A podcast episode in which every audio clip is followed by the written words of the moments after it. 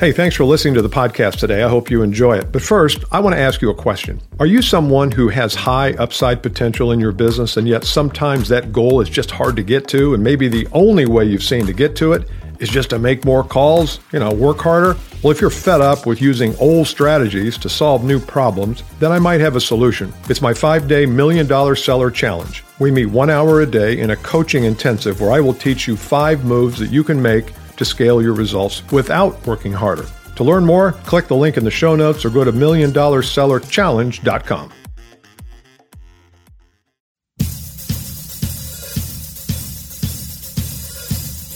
Welcome to the 2X Podcast. Here's your host, Bill Caskey.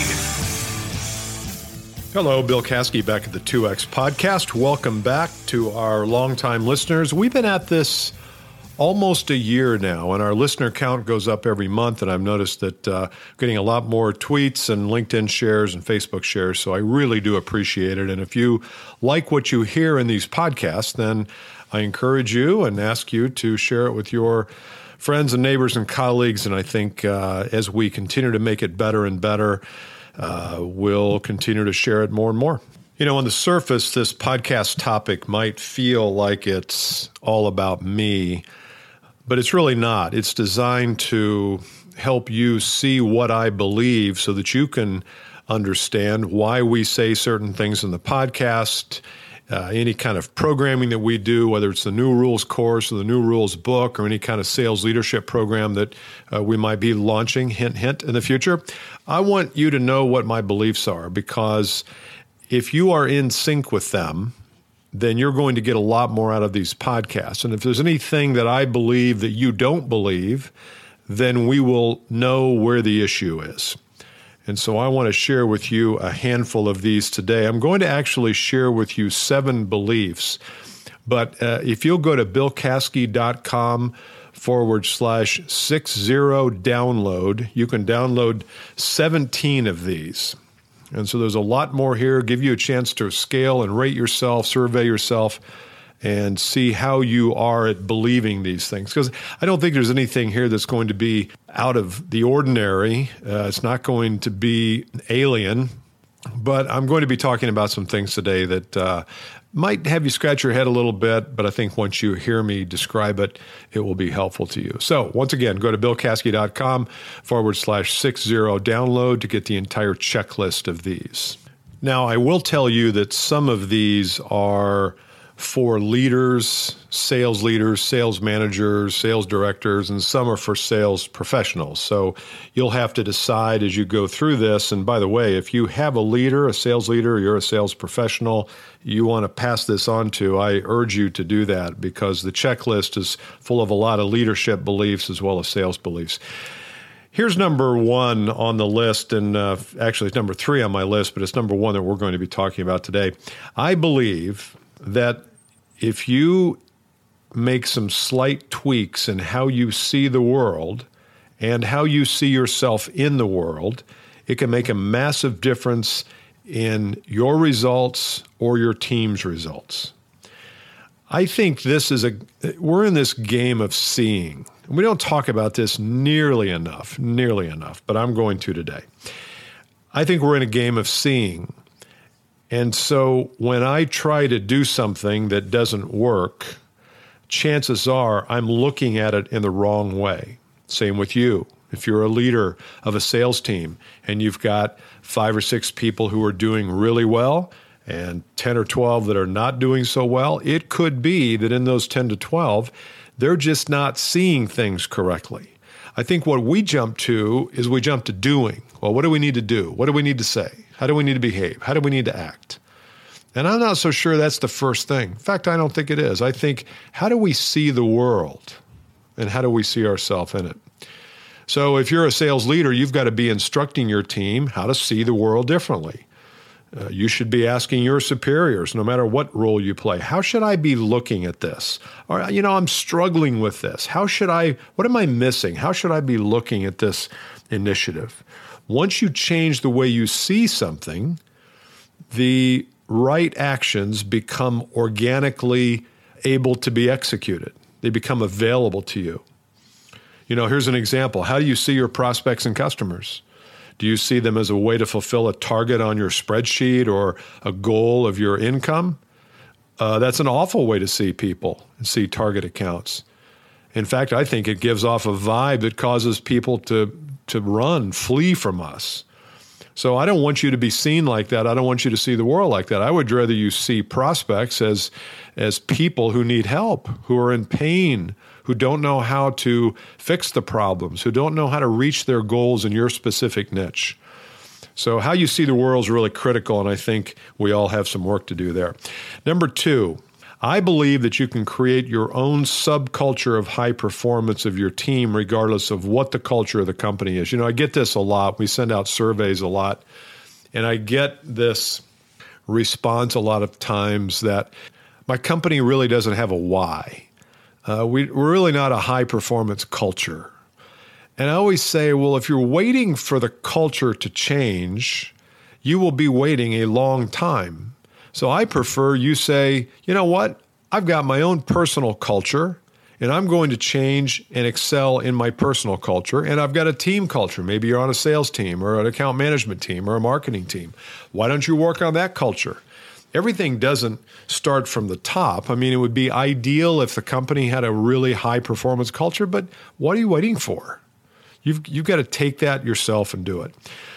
So I would say forget about company culture, work on the sales team culture if you're a sales manager. One thing you've got to have to create a great culture, I believe, is a driving philosophy, a set of philosophies. Uh, we might call these the, this the ethos of the company. It's how we do things. It's a document that lays out how we think about things, how we think about our value, how we think about our prospects, our customers, our people. What will and what won't you tolerate?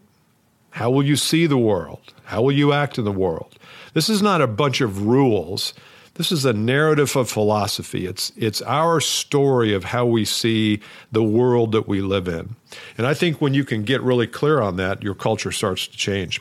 Number three, I believe that you have enormous power available to you in what's called the external intention. It's not what you want, it's what others want. And if you can help your prospects get what they want, you will get what you want. But it's got to be external in nature.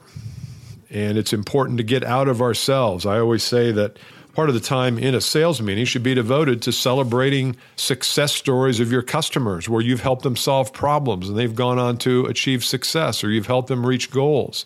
It shouldn't be about you and your funnel. It should be about how are you helping them? That's external intention. An internal intention is what do I want? Well, I want to make more money. Uh, I want to land this account. I want to grow my business or my practice in the next year. It's okay to have those, but you need to be spending as much time in the external world, external intention, as you are in the internal world of intention.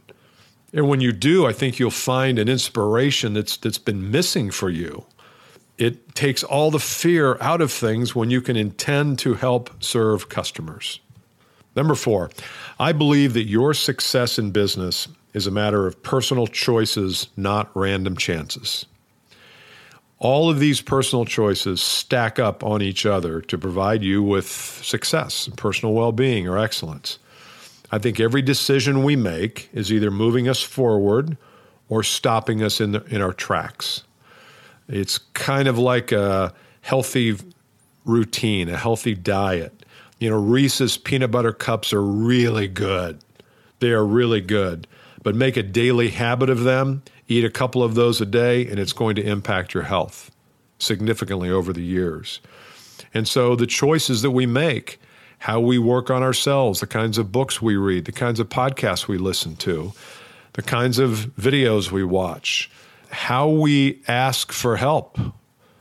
I've got uh, a couple of clients who have become frustrated that their sales team is not asking for help. These are primarily new salespeople.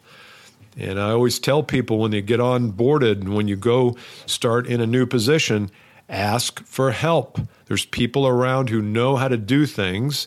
You need to find out what they know so that you can replicate that. Tony Robbins uh, is famous for saying, Go find somebody else who has done it and ask them how they did it and take notes. and they will tell you exactly how they did it. So, personal choice. What are the choices you make? And yes, things fall in your lap sometimes. Sometimes things are random, they're random chances. But for the most part, I think we succeed or fail based on our personal choice. Thus, you have to be responsible for your actions. Number five, I believe that you are performing right now exactly where you see yourself performing, not much more, not much less. It's called the theory of congruence, and it affects every part of our lives. And basically, what it says is we live in our comfort zone we live in our in our line of sight. If we see ourselves as a fifty thousand dollar a year producer, it's probably where we're going to be. If we see ourselves as a two hundred fifty thousand dollar a year producer, it's probably where we're going to be. And if we lose that job and we go back, we're probably not going to start at twenty five nine. We're probably going to find something that pays us where we think we're worth. It may take us a while, but I think the theory of congruence for you leaders, for you sales leaders I know we're always trying to prod and poke and get people to do more and take more action and generate more revenue. But if they don't see themselves in that mode, they won't do it. They'll come off the gas, they'll come off the accelerator, they'll fake it. Uh, if you're one of those people, if you say, you know what, I'm at 75,000 a year now and have been for the last couple years, I want to get to 150 in the next couple years. Okay, awesome goal. Now, what are you going to do in terms of your how you see yourself to get yourself there. It's not easy, it can be done.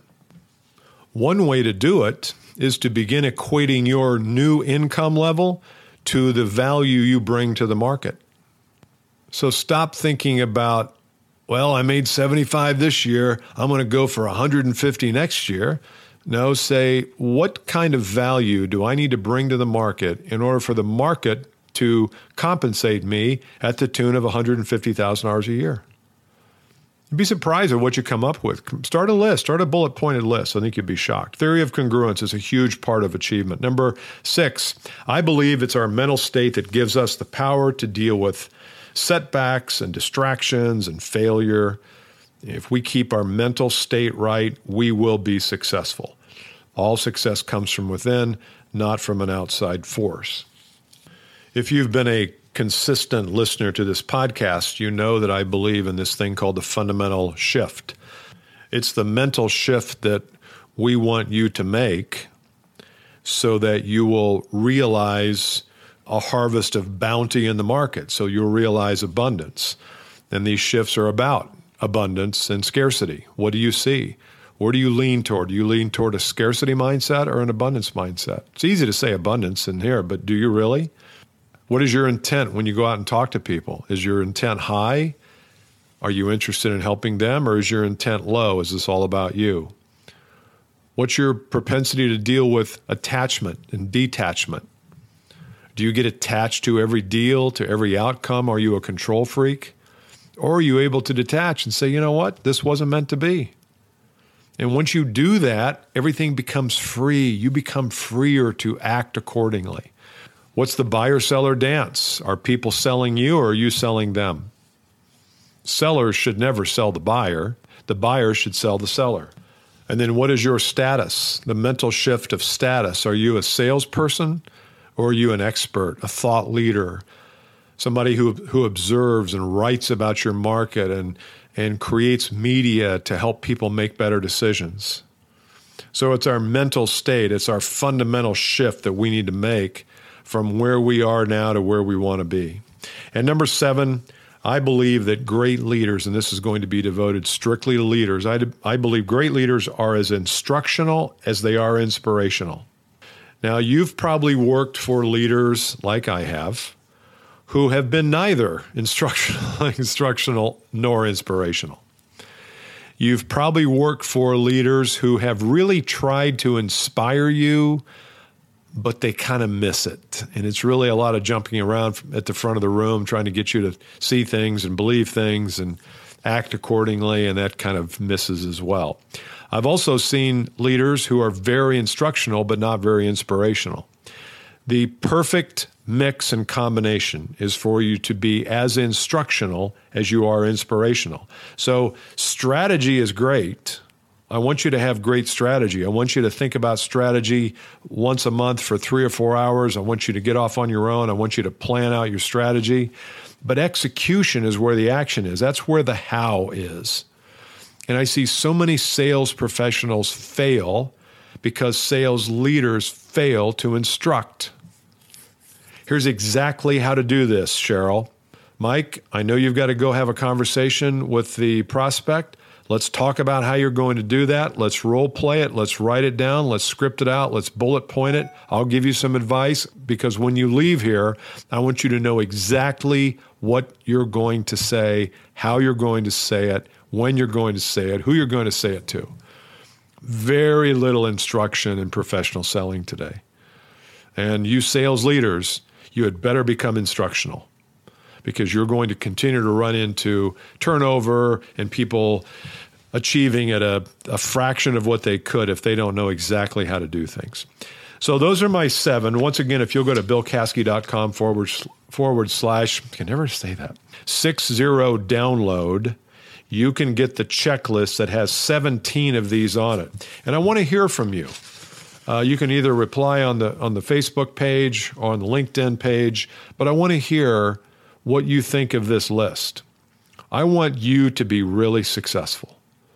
I really do. Whether you are a paying client of mine and you're a, a retainer client, or you're in the 2X group, or you're in this new leadership program that we're going to be launching, or if you're just a podcast listener, I, I really am committed to you being successful in 2018.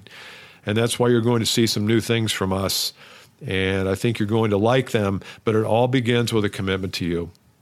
And so I wanted to share these with you, and we might come back and share a few more. But by all means, download the checklist. Let's see if I can say it correctly.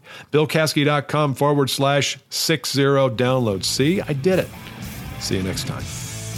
You've been listening to the 2X Podcast. If you'd like to contact Bill, email him at bill at billcaskey.com or follow him on Twitter at Bill Caskey.